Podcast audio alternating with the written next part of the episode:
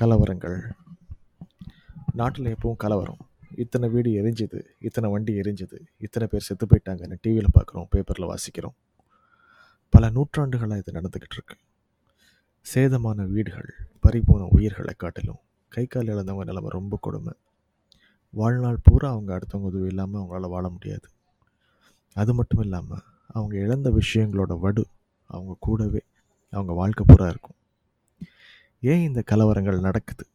அப்படின்னு நிறைய பேர் மண்டியை உடச்சிக்கிட்டாங்க.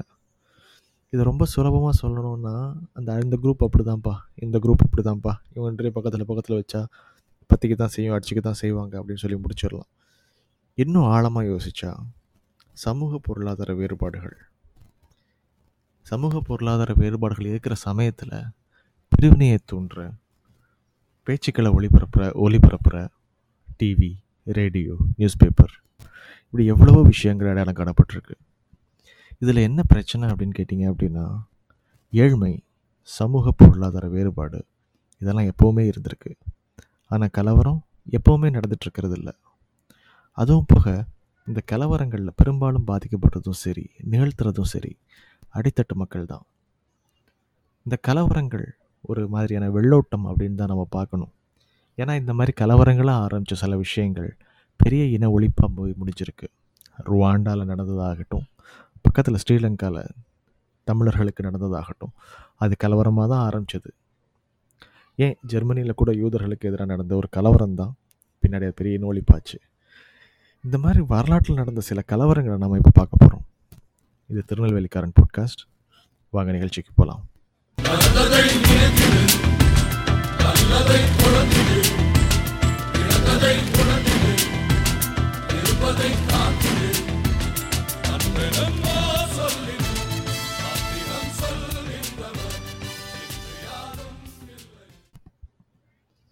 ஆயிரத்தி தொள்ளாயிரத்தி இருபத்தி ஒன்று அமெரிக்காவின் ஓக்லஹாமா மாகாணத்தில் இருக்கிற டொல்சா அப்படின்ற ஒரு இடம். இந்த இடத்துல க்ரீன்வுட் அப்படின்னு ஒரு இடம் இருந்திருக்கு. இந்த க்ரீன்வுட் அப்படின்றது பெரும்பான்மையாக ஆப்பிரிக்க அமெரிக்கர்கள் வாழ்கிற ஒரு இடம். அப்போ சமீபத்தில் எண்ணெய் கண்டுபிடிச்சி எண்ணெய் கிணறுலேருந்து காசு எடுக்கலாம்னு சொல்லி முடிவு பண்ணியிருக்காங்க. அமெரிக்காவில் அப்போ செக்ரிகேஷன் தீவிரமாக இருந்தது. செக்ரிகேஷன் அப்படின்னா கருப்பின மக்கள் இருக்கிற இடத்துல வெள்ளையின மக்கள் வாழ மாட்டாங்க. அவங்களுக்குன்னு தனியாக ஒரு ஊர் இவங்களுக்குன்னு தனியாக ஒரு ஊர். இப்போவும் தமிழ்நாட்டில் ஊர் சேரி அப்படின்னு ரெண்டு விஷயம் இருக்கு இல்லையா? அந்த மாதிரி தான் ஆனால் இந்த க்ரீன்வுட்டை பார்த்தீங்க அப்படின்னா ரொம்ப செழிப்பாக இருந்தது. புல்ஸ் இருந்தது. நீச்சல் குளங்கள்லாம் அப்போ வந்து கற்பினவர்களை அலோவ் பண்ணவே மாட்டாங்க. ஆனால் க்ரீன்வுட்டில் தனியாக நீச்சல் குளம் இருந்தது. அங்கே கற்பினத்தவர்கள் மட்டும்தான் என்ஜாய் பண்ணிகிட்டு இருந்தாங்க. பெரிய பெரிய பிஸ்னஸ் டெக்ஸ்டைல்ஸ் ஜுவல்லரி ஷாப்ஸ் ஏகப்பட்ட டாக்டர்ஸ் லாயர்ஸ் அப்படின்னு சொல்லிட்டு பயங்கரமான ஒரு நல்ல ஒரு நெய்பர்ஹுட்டாக க்ரீன்வுட் இருந்தது. அந்த இடத்துல ஆயிரத்தி தொள்ளாயிரத்தி இருபத்தி ஒன்று மே மாதம் முப்பத்தொன்னாந்தேதியிலேருந்து ஜூன் மாதம் ஒன்றாந்தேதிக்குள்ளே பதினெட்டு மணி நேரத்தில் நடந்த கலவரம் அந்த க்ரீன்வுட் அப்படின்ற ஏரியாவே தரமட்டமாக்கிருச்சு. அந்த க்ரீன்வுட் மறுபடியும் ஒரு தன் சுயசார்பு நிலைக்கு வர்றதுக்கு ரொம்ப நாள் ஆயிடுச்சு. ஆனால் இந்த கலவரத்தை பண்ணது வெள்ளை அமெரிக்கர்கள். ஏன் அப்படின்னு பார்க்கலாம். ரோலண்ட் அப்படின்னு ஒரு பையன். அந்த ரோலண்ட் அப்படின்ற பையன் வந்துட்டு அங்கே ஷூ பாலிஷ் போடுற ஒரு பையன். க்ரீன்வுட்டில் ஒரு பெரிய ஹோட்டல் இருக்குது அந்த ஹோட்டலில் லிஃப்ட்டில் வேலை பார்க்குற பொண்ணு பேஜ் இந்த பொண்ணு வந்துட்டு ஒரு வெள்ளை இனத்து பொண்ணு. ஒரு நாள் இந்த ரோலண்ட் அப்படின்ற கருப்பின பையன் வந்துட்டு லிஃப்ட்டில் ஏறுறான் ஏறினோடனே கதவு மூடுது. பேஜ் ஆன் அலறான் கதவு திறந்தோடனே ரோலண்ட் ஓடிடுறான் செக்ஷுவலாக ரோலண்ட் பேஜ் ஏதோ பண்ணிட்டான்னு சொல்லிவிட்டு அவன் மேலே கம்ப்ளைண்ட்ஸ் யார் கொடுத்தாங்கன்னு தெரியல. ஆனால் கம்ப்ளைண்ட் வருது. அடுத்த நாள் காலையில் போலீஸ் அவனை பிடிச்சிடுறாங்க. போலீஸ் அவனை பிடிச்ச உடனே ஏகப்பட்ட வெள்ளை அமெரிக்கர்கள் வந்துட்டு அவனை எங்கள் கையில் கொடுங்க. நாங்கள் அவனை வந்துட்டு கொல்ல போகிறோம் அப்படின்னு சொல்லிட்டு ஆயிரத்தி தொள்ளாயிரத்தி இருபத்தி ஒன்று நீங்கள் பார்த்தீங்க அப்படின்னா முதல் உலகப் போர் முடிஞ்சிருந்த சமயம் டிப்ரெஷனில் இருக்கும். அதனால் விஜிலாண்டி ஜஸ்டிஸ் அப்படின்றது ரொம்ப ஜாஸ்தியாக இருந்தது. இதை கேள்விப்பட்ட க்ரீன்வுட் மக்கள் அந்த கருப்பினத்தோர்கள் என்ன பண்ணாங்க? முப்பது பேர் சேர்ந்து போயிட்டு போலீஸ் ஸ்டேஷனில் வந்துட்டு நாங்கள் உங்களுக்கு பாதுகாப்புக்கு இருக்கோம். அந்த பையனுக்கு போலீஸ்க்கு நாங்கள் வந்துட்டு சப்போர்ட்டாக இருக்கோம் அப்படின்னு சொன்னாங்க. இந்த ரெண்டு பேரையும் பார்த்தா ஜட்ஜ் சொன்னார். போலீஸுக்கும் கோர்ட்டுக்கும் என்ன பண்ணணும்னு தெரியும். எங்களை பாதுகாக்கவும் எங்களுக்கு தெரியும். நீங்கள் அதனால் என்ன பண்ணுங்கள் வீட்டில் போய் ரெஸ்ட் எடுங்க. தீர விசாரித்து நாங்கள் முடிவு சொல்கிறோம் அப்படின்னு சொல்கிறாங்க இந்த முப்பது பேரும் திருப்பி ஊருக்குள்ளே வந்துட்டாங்க. ஆனால் ரெண்டு சைடும் பயங்கரமாக வதந்தி பரவிக்கிட்டு இருக்கு. வெள்ளை சைடில் என்ன சொல்கிறாங்க அப்படின்னா பக்கத்து ஊர்லேருந்து கற்பினத்தோர்கள் வராங்க. ஃபஸ்ட் வேர்ல்டு வாரில் அவங்க வச்சுருந்த கன்னெல்லாம் தூக்கின்னு வராங்கன்னு சொல்லிட்டு ஒருத்தன் கிளப்பி விட இவங்க சைடில் வந்துட்டு அவனை நீ கொல்லாம விட மாட்டாங்கன்னு சொல்லி கிளப்பி விட நடுராத்திரி ஒரு பத்தரை மணி மணிக்கு வந்துட்டு ஒரு கிரீன்வுட்டில் இருந்த கருப்பினத்தவர்கள்லாம் ஒரு எழுபத்தஞ்சு பேர் சேர்ந்து அங்கே போயிட்டு கொஞ்சம் துப்பாக்கியும் தூக்கிட்டு போலீஸ் ஸ்டேஷனுக்கு போனால் அங்கே ஆயிரத்தி ஐநூறு வெள்ளை அமெரிக்கர்கள் இருக்காங்க. முதல்ல யார் சுட்டா என்னன்னு தெரியல. ஆனால் அடுத்த பதினெட்டு மணி நேரத்துக்கு கிரீன்வுட் ஃபுல்லாக கொள்ளை வீடுகள் கடைகளை எரிச்சாங்க. உயிரோட தப்பிச்சவங்கள முகாமுக்கு அனுப்பிச்சாங்க. எல்லாத்தையும் இழந்த அந்த கருப்பின பெண்கள் முகாமுக்கு வெளியில் பார்த்தா அவங்க வீட்டு நகைகளை வெள்ளை இன பெண்கள் போட்டு போகிறாங்க இவங்களால ஒன்றுமே பண்ண முடியலால தான் முடிஞ்சது. இது ஒரு ஆர்கனைஸ்டு கொள்ளை. கிட்டத்தட்ட ஆயிரத்தி ஐநூற்றி ஆறு வீடுகளை எரித்தாங்க நானூற்றி தொண்ணூற்றி ஆறு வீடை கொள்ளையடிச்சிட்டு எரிக்காமல் விட்டாங்க. ஒரு கடையும் விட்டு வைக்கல. எல்லா கடையிலையும் இப்போ தூக்கிட்டாங்க. இன்றைக்கி பிளாக் லைவ்ஸ் மேட்டர்ஸ் அப்படின்னு ஒரு விஷயத்தில் போயிட்டு இந்த கருப்பின மக்கள் வந்து நைக் ஸ்டோரில் இருந்துட்டு பொருள் எடுக்கிறாங்க. ஆப்பிள் ஸ்டோர்லேருந்து பொருள் எடுக்கிறாங்கன்னு சொல்லிட்டு சொல்கிறாங்க ஆனால் இதுக்கெல்லாம் ஊற்றுக்கண் எது? எக்ஸாம்பிள் எது? அப்படின்னு பார்த்தோம் அப்படின்னா இந்த க்ரீன்வுட் மசாக்கர் இதை டுல்சா ரேஸ் ரயாட்ஸ் அப்படின்னு சொல்கிறாங்க கடைசியில் ஜூன் மாதம் ரெண்டாம் தேதி ரோலண்ட் அந்த பொண்ணை எதுவுமே செய்யலை. அவள் காலை தான் மிதிச்சிருக்கான். காலை மிதிச்சதுனால அவள் கத்தனா அப்படின்னு சொல்லி போலீஸ் கேஸை முடிச்சிட்டாங்க. ரோலண்டுக்கு எதுவுமே ஆகலை. ஏன்னா ரெண்டு நாள் அவர் ஜெயிலில் இருந்தார். ஆனால் அவரை தவிர நிறைய பேர் செத்து போனாங்க. அப்போ வெளியில் போகல ரோலண்ட். என்ன ஆனா அப்படின்னு யாருக்குமே தெரியாது. திருப்பி அவன் அந்த ஊருக்கு வரவே இல்லை. இதில் பார்த்தீங்க அப்படின்னா ஒரு பையன் ஒரு பொண்ணு கையை பிடிச்சி இழுத்துட்டான் அப்படின்றதோ ஒரு பொண்ணு மானபங்கப்பட்டா அப்படின்றதோ இவனோட பிரச்சனையே கிடையாது. கருப்பின மக்களோட செழிப்பு வெள்ளக இந்த மக்களுக்கு பிடிக்கல. ஒரு பயத்தை உருவாக்குச்சு. நம்ம இவங்களுக்கு பண்ண அட்ராசிட்டி எல்லாம் காசு இருக்க ஒரு காரணத்தினால் நம்ம இவங்களுக்கு பண்ண அட்ராசிட்டி எல்லாம் இவங்க கையில் காசு வந்துட்டா இவங்க நம்மளுக்கு பண்ணிடுவாங்களோ அப்படின்ற பயத்தில் தான் பண்ணாங்க. சரி ஓகே இப்போ பிளாக் லைஃப்ஸ் மேட்டர்ஸில் வந்துட்டு இப்போ கொள்ளையடிக்கிறதெல்லாம் காமிக்கும்போது ஏன் டுல்சா ரேஸ் மசக்கரை பற்றி யாரும் பேசல? அன்றைக்கி நீங்களும் தானடா கொள்ளையடிச்சிங்க அதுக்கு ரிப்பரேஷன்ஸ் எதனா கொடுத்தீங்களா? அப்படின்னு சொல்லிட்டு யாரும் கேட்கல அப்படின்னா கலவரம் நடந்து முடிஞ்சு தொண்ணூத்தொம்பது வருஷத்துக்கு பிறகு இப்போ தான் ஓக்லஹோமா மாநிலத்தில் பாடத்திட்டத்தில் இதை சேர்க்குறாங்க. அதாவது ஓக்லஹோமா மாநில பாடத்திட்டத்தில் மட்டும்தான் இது இருக்குது வேற எங்கேயும் இல்லை. ஸோ அடக்குமுறை அப்படின்னா என்ன? நீங்கள் புரிஞ்சுக்கலாம் இதுலேருந்து அதுக்கப்புறம் இதை பற்றி உங்களுக்கு நிறைய தெரியணும் அப்படின்னு பார்த்தீங்க அப்படின்னா ஹச்பிஓவில் அது இப்போ டிஸ்னி ஹாட் ஸ்டார் ஹச்பிஓ சீரீஸ்லாம் நமக்கு வருது. ஹச்பிஓவில் வாட்ச்மேன் சீரி வாட்ச்மேன் அப்படின்னு ஒரு ஷோ சீரீஸ் போயிட்டுருக்கு. அந்த சீரீஸில் முதல் எபிசோடில் நிறைய இந்த விஷயத்தை பற்றின ஒரு விஷுவல்ஸ் உங்களுக்கு கிடைக்கும். எவ்வளோ கொடூரமாக இருக்குன்னு அதை பார்த்து நீங்கள் தெரிஞ்சுக்கலாம்.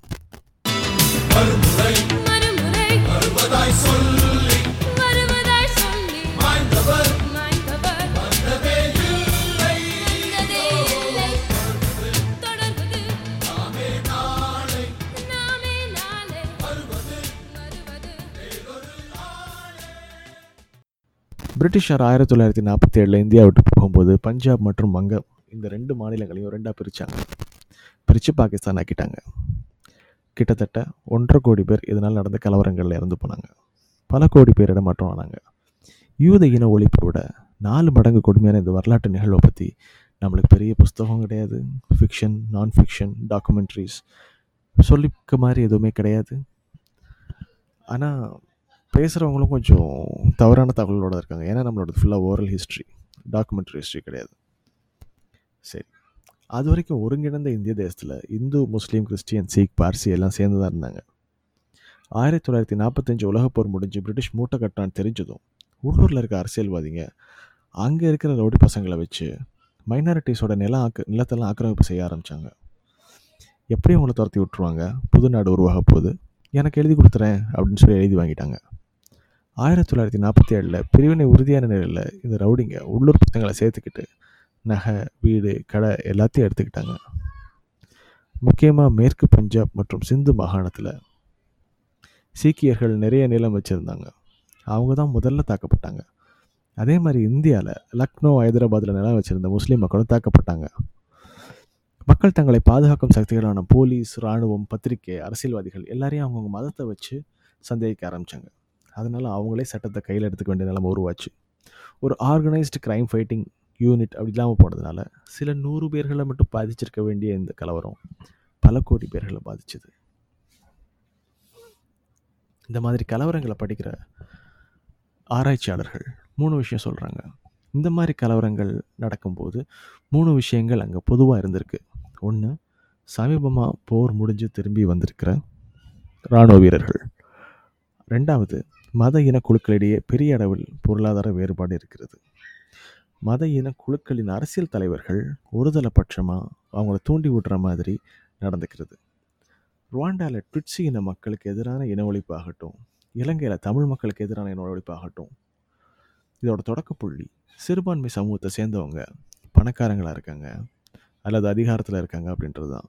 சொல்லப்போனால் பர்மா அதாவது மியான்மர்லேருந்து தமிழர்கள் விரட்டி அடிக்கப்பட்டதுக்கு கூட இதுதான் காரணம். அவங்களோட சொத்துக்கள் பறிக்கப்பட்டது நகைகள் பிடுங்கப்பட்டது எல்லாத்தையும் ஒரு வீட்டு தான் அனுப்பிச்சாங்க. இதில் ஏன் மக்களுக்கு பிரச்சனை? ஒருத்தர் நல்லா இருந்தால் ஏன் அவங்களுக்கு பிரச்சனை? பிரச்சனை ஏழ்மை மற்றும் வேலை எல்லா திண்டாட்டம் தான். பொறாமை கிடையாது. அதுதான் இந்த இளைஞர்களை இதெல்லாம் செய்ய தூண்டுது. இளைஞர்களுக்காக தோணுதா அப்படின்னா அதுவும் கிடையாது. இது ஒரு குறிப்பிட்ட சிஸ்டமேட்டிக் ஆர்கனைஸ்ட் ப்ரொபகேண்டா எல்லா சமூகத்திலையும் பணக்காரன் மிடில் கிளாஸ் ஏழை இந்த மூணு வர்க்கம் இருக்குது ஏழைகள் அதிகமானா இந்த மாதிரியான கலவரங்களுக்கு அவங்களை தூண்டியோட வாய்ப்பு ஜாஸ்தியாக இருக்குது பணக்காரங்க ஜாஸ்தியானா அது வேறு மாதிரியான பொருளாதார பிரச்சனைகளுக்கு வழிவகுக்கும். இன்ஃப்ளேஷன் அதிகமான நில விலை வாடகை ஏற்றம் அத்தியாவசிய பொருட்களுக்கான விலையேற்றம் இந்த மாதிரியான விஷயங்கள் நடக்கும். ஆனால் எப்போ ஒரு நாட்டில் நடுத்தர வர்க்கம் பர்சன்டேஜ் ஜாஸ்தியாகுதோ அப்போ அந்த நாடு முன்னேற்ற பாதையில் போகுதுன்னு அர்த்தம். எப்படி? பார்க்கலாம். ஆயிரத்தி தொள்ளாயிரத்தி ஐம்பத்தி ரெண்டு அந்த சமயத்தில் பார்த்தீங்கன்னா இரண்டாம் உலகப் போர் முடிச்சுட்டு நாட்டுக்கு அமெரிக்க வீரர்கள் திரும்பி வந்தாங்க. உழைச்சா தான் சாப்பாடு அப்படின்னு ஆகிப்போச்சு நாட்டிலையும் பெரிய கஷ்டம். பெருசாக அவங்க ரெக்கவர்லாம் ஆகலை. ஸோ அப்போ என்ன பண்ணாங்க அப்படின்னா எல்லோரும் தொழிற்சாலை வேலைகளுக்கு நிறைய போக ஆரம்பித்தாங்க கிடைச்ச தொழிற்சாலைகள் கார் தொழிற்சாலைகள் எண்ணெய் ரிஃபைனரிஸ் எங்கெல்லாம் சான்ஸ் கிடைச்சதோ அங்கெல்லாம் கிட்டத்தட்ட பன்னிரெண்டு மணி நேரம் முதுகெலும்பு உடைக்கிற மாதிரியான வேலை. ஆனால் போயிட்டு வந்தாங்க. இருக்கிறதுலையே சீப்பான நெய்பர்ஹுட் அதாவது காண்டோமினியம்ஸ் அப்படி சொல்லுவாங்க. தன் நம்ம வீட்டு சவரை அடுத்த சவர் அடுத்த வீட்டு சவரோட சேர்ந்துருக்கும். கா பொது சவர் இருக்கும். அந்த மாதிரியான இடத்துல வாழ்ந்துட்டு இருந்தாங்க. ரொம்ப சாதாரணமான மாடல் இருக்கிற ஒரு காரை வாங்கிட்டு போனாங்க. அந்த பெரிய கார்லாம் பார்த்தா அவங்களுக்கு ஆசையாக இருக்கும். நம்ம தயாரித்த கார் தானே? இது இவ்வளோ ஸ்பீடு இருக்கும் தெரியுமான்னு சொல்லி அதோட தொழில்நுட்ப அறிவுலாம் நல்லா தெரியும். ஆனால் வாங்க முடியாது. அப்படியே அவங்க குழந்தைகளை வளர்த்தாங்க. அவங்க குழந்தைங்க வளர்ந்து ஆயிரத்தி தொள்ளாயிரத்தி அறுபத்தி மூணில் எல்லாரும் அப்பா பத்த வேலையோட நல்ல வேலைக்கு போக ஆரம்பித்தாங்க நல்ல வேலைகள் அப்படின்னா என்ன? பாண்ட் சேல்ஸ்மேன் இன்சூரன்ஸில் பேங்க்ஸில் அட்வர்டைஸ்மெண்ட்டில் இந்த மாதிரியான வேலைகளுக்கு அவங்க போக ஆரம்பித்தாங்க இந்த மாதிரியான வேலைகளுக்கு அவங்க போக ஆரம்பிக்கும் போது அவங்க அப்பா தயாரித்த அவங்க அப்பா கனவு மட்டுமே பட்ட கார்களை அவங்க வாங்க முடிஞ்சது. அப்போ தான் அமெரிக்காவில் இந்த ரேஸ் கார்ஸ் அப்படின்னு அதிவேக கார்கள்லாம் இருக்கு இல்லையா? விற்பனை ஜாஸ்தியாச்சு. ஆனால் அதுக்கு அடுத்தாப்புல இன்னொரு செட் திருப்பி அந்த நடுத்தர வர்க்கம் அதுக்குள்ளே வர ஆரம்பிச்சிட்டாங்க. அதுதான் அமெரிக்காவின் ஒரு மிகச்சிறந்த முன்னேற்ற பாதைக்கு எடுத்து சென்ற ஒரு காலம். ஜெனெக்ஸ் அப்படின்னு சொல்லுவாங்கன்னு நினைக்கிறேன் அதை. முன்னேற்ற பாதைக்கு எடுத்து சென்றது. இந்த நடுத்தர வர்க்கம் எப்போவுமே நல்லா இருக்கும் ஸோ ஓகே அப்போ நடுத்தர வர்க்கம் நல்லாயிருக்கும் அப்படின்னா அதுக்கு ஏதாவது காரணம் இருக்கும் இல்லையா? ஏன் நடுத்தர வர்க்கம் இருந்தால் அதிகமான பர்சன்டேஜ் இருந்தால் உங்களுக்கு இது நடக்குது அப்படின்னு பார்த்தா நடுத்தர வர்க்கத்துக்கு மெயினான விஷயங்கள் நாலே நாலு ஆக்சுவலாக உணவு உடை இருப்பிடம். நாலாவது முக்கியமான விஷயம் கல்வி. அவங்க கல்வியில் ரொம்ப ஆர்வமாக இருந்தாங்க. தன் மகள்மையிலையோ மகள்களையோ நல்லா படிக்க வச்சு அவங்கள எப்படியாவது ஒரு டிகிரி கிராஜுவேட் ஆக்கிடணும் அப்படின்றதெல்லாம் நடுத்தர மக்களுக்கு இருக்கிற ஒரு முனைப்பு மற்ற ரெண்டு வர்க்கத்தில் இருக்கிற முனைப்போட ரொம்ப கம்மி. ஒருவேளை பணக்காரன் எப்படியாவது காசு கொடுத்து பையனை வந்துட்டு ஆக்கிடுறான். ஒரு டிகிரி ஹோல்டர் ஆக்கிடுறான். ஆனால் அந்த டிகிரி ஹோல்டருக்கான அறிவு அவனுக்கு இருக்குமா அப்படின்னு கேட்டால் தெரியாது. இல்லாட்டி ஜென்ரலைஸ் பண்ணுறதோட சில பணக்கார பசங்களுக்கு நான் வாய்ப்புகள் ப்ரிவிலேஜஸ் அப்படி சொல்லுவாங்க இல்லையா? கண்ணு முன்னாடி பார்க்குறாங்க ஓகே படித்தா எப்படி ஆகலாம் படித்தா அப்படி ஆகலாம். அந்த அங்கிள் முப்பது கோடி ரூபா வச்சுருக்காரு இந்த அங்கிள் நாற்பது கோடி ரூபா வச்சுருக்காரு. நம்மளும் படித்தா ஆகலாம். நம்ம படித்து முடிச்சோன்னா இந்த அங்கிளோட கம்பெனியில் நம்ம சேர்ந்துடலாம் அந்த அங்கிள் கூட பார்ட்னர் வச்சுக்கலாம் அப்படி சொல்லிட்டு நடக்கும். ஆனால் மிடில் கிளாஸுக்கு அப்படியே நான் எதுவுமே கிடையாது. படித்தா நல்ல வேலைக்கு போகலாம். நல்ல வேலைக்கு போயிட்டு திருப்பி படித்தா காம்படிட்டிவ் எக்ஸாம் எழுதலாம். காம்படிட்டிவ் எக்ஸாமில் சேர்ந்து நல்லா படித்தா எக்ஸாம் எழுதுனா நல்லா ஒர்க் பண்ணால் ப்ரொமோஷன் கிடைக்கலாம் அப்படின்ட்டு தன் தனி மனித முன்னேற்றத்தை மட்டும் சிந்திக்கக்கூடிய மிடில் கிளாஸ் ஒரு நாட்டில் பல லட்சம் கோடியாக இருந்தால் ஒரு தனி மனிதன் உயரும் போது ஒரு குழுவாக பல கோடி தனி மனிதர்கள் உயரும் போது அவர்கள் தான் மட்டும் உயராமல் தன் தோளில் இந்த நாட்டையும் தூக்கி நிறுத்துகிறார்கள். இதில் முக்கியமான விஷயம் என்ன அப்படின்னு நம்ம தெரிஞ்சுக்கிறது என்ன அப்படின்னா கல்வி ஆக்சஸ் டு எஜுகேஷன் ஒரு மனுஷனுக்கு கிடைச்சா அவன் வாழ்க்கை எந்த மாதிரி மாறுது அப்படின்றது தான். இன்றைக்கி காசு இல்லாத பையனுக்கு நம்ம படிப்பு சொல்லி கொடுத்தோம் அப்படின்னா அது பின்னால் பல உயிரையும் உடைமைகளையும் பாதுகாக்கும் அப்படின்னா பண்ண வேண்டியது அரசாங்கத்தோட கடமை மட்டும் இல்லை ஒரு ஒரு சிட்டிசனோட கடமை. ஏன்னா நம்ம இன்றைக்கி சேர்த்து வைக்கிற காசு பணம் வீடு நிலம் எல்லாமே பின்ன எப்போமாவது நடக்க போகிற இந்த கலவரத்தினால பாதிக்கப்படலாம். நம்ம பசங்க பாதிக்கப்படலாம். படிக்க பண்ணுவோம் கற்போம் கற்பிப்போம். இந்த எல்லாருக்குமான கல்வி எல்லாருக்குமான அடிப்படை கல்வி எல்லாருக்கும் அவங்க விரும்புகிற கல்வி அப்படின்ற விஷயத்த யார் தடை போட நினைக்கிறாங்களோ அவங்களோட எண்ணம் என்ன அப்படின்னு சொல்லிட்டு உங்களுக்கு நல்லாவே தெரிஞ்சிருக்கும் இப்போ. ஏதாவது ஒரு கட்டத்தில் இருபது வருஷம் கழிச்சோ இருபத்தஞ்சி வருஷம் கழிச்சோ we will have a sizable population அவங்களுக்கு படிப்பு இருக்காது அவங்க கையில் காசு இருக்காது. ஆனால் அண்ணாந்து பார்த்தா வேற ஒருத்தன் எப்படியோ வாழ்ந்துட்டுருப்பான் இது கண்டிப்பாக பிரச்சனைக்கு தான் வழிவகுக்கும். கலவரங்கள் கலவரங்கள் முதல் படியாக வச்சுக்கிட்டு அதன் அதுக்கப்புறம் நடக்க போகிற இன ஒழிப்புகள். இதுலேருந்து தப்பிக்க நம்மளுக்கு ஒரே ஒரு வழி தான் இருக்குது அது கல்வி. அந்த கல்வி எல்லாருக்கும் சமமாக்கப்பட்டா எல்லாருக்கும் வாய்ப்புகள் கிடைக்கப்பட்டா சமூக சமநிலை அதாவது எல்லாருக்கும் எல்லாமும் கிடைச்சிரும் எல்லாரும் ஒரே வர்க்கமாக இருப்பாங்க அப்படின்னு நான் சொல்ல வரல. அது வாய் நடக்க வாய்ப்பே இல்லை. அது நடந்தால் எந்த நாட்டுக்கும் நல்லதில்லை. ஆனால் இந்த மிடில் கிளாஸோட பர்சன்டேஜ் ஜாஸ்தியாகிட்டே போகும். மிடில் கிளாஸோட பர்சன்டேஜ் ஜாஸ்தியாகிட்டே போக போக உழைப்பாளிகளோட பர்சன்டேஜ் ஜாஸ்தியாகிட்டே போகும். உழைக்கிறவங்க பர்சன்டேஜ் ஜாஸ்தியாகிட்டு போக போக நாடு முன்னேறும். நம்ம எல்லாருக்குமே தானே வேணும். மீண்டும் அடுத்த வாரம் வேறு ஒரு பாட்காஸ்டில் உங்களை சந்திக்கும் வரை விடைபெறுவது நான். நன்றி வணக்கம்.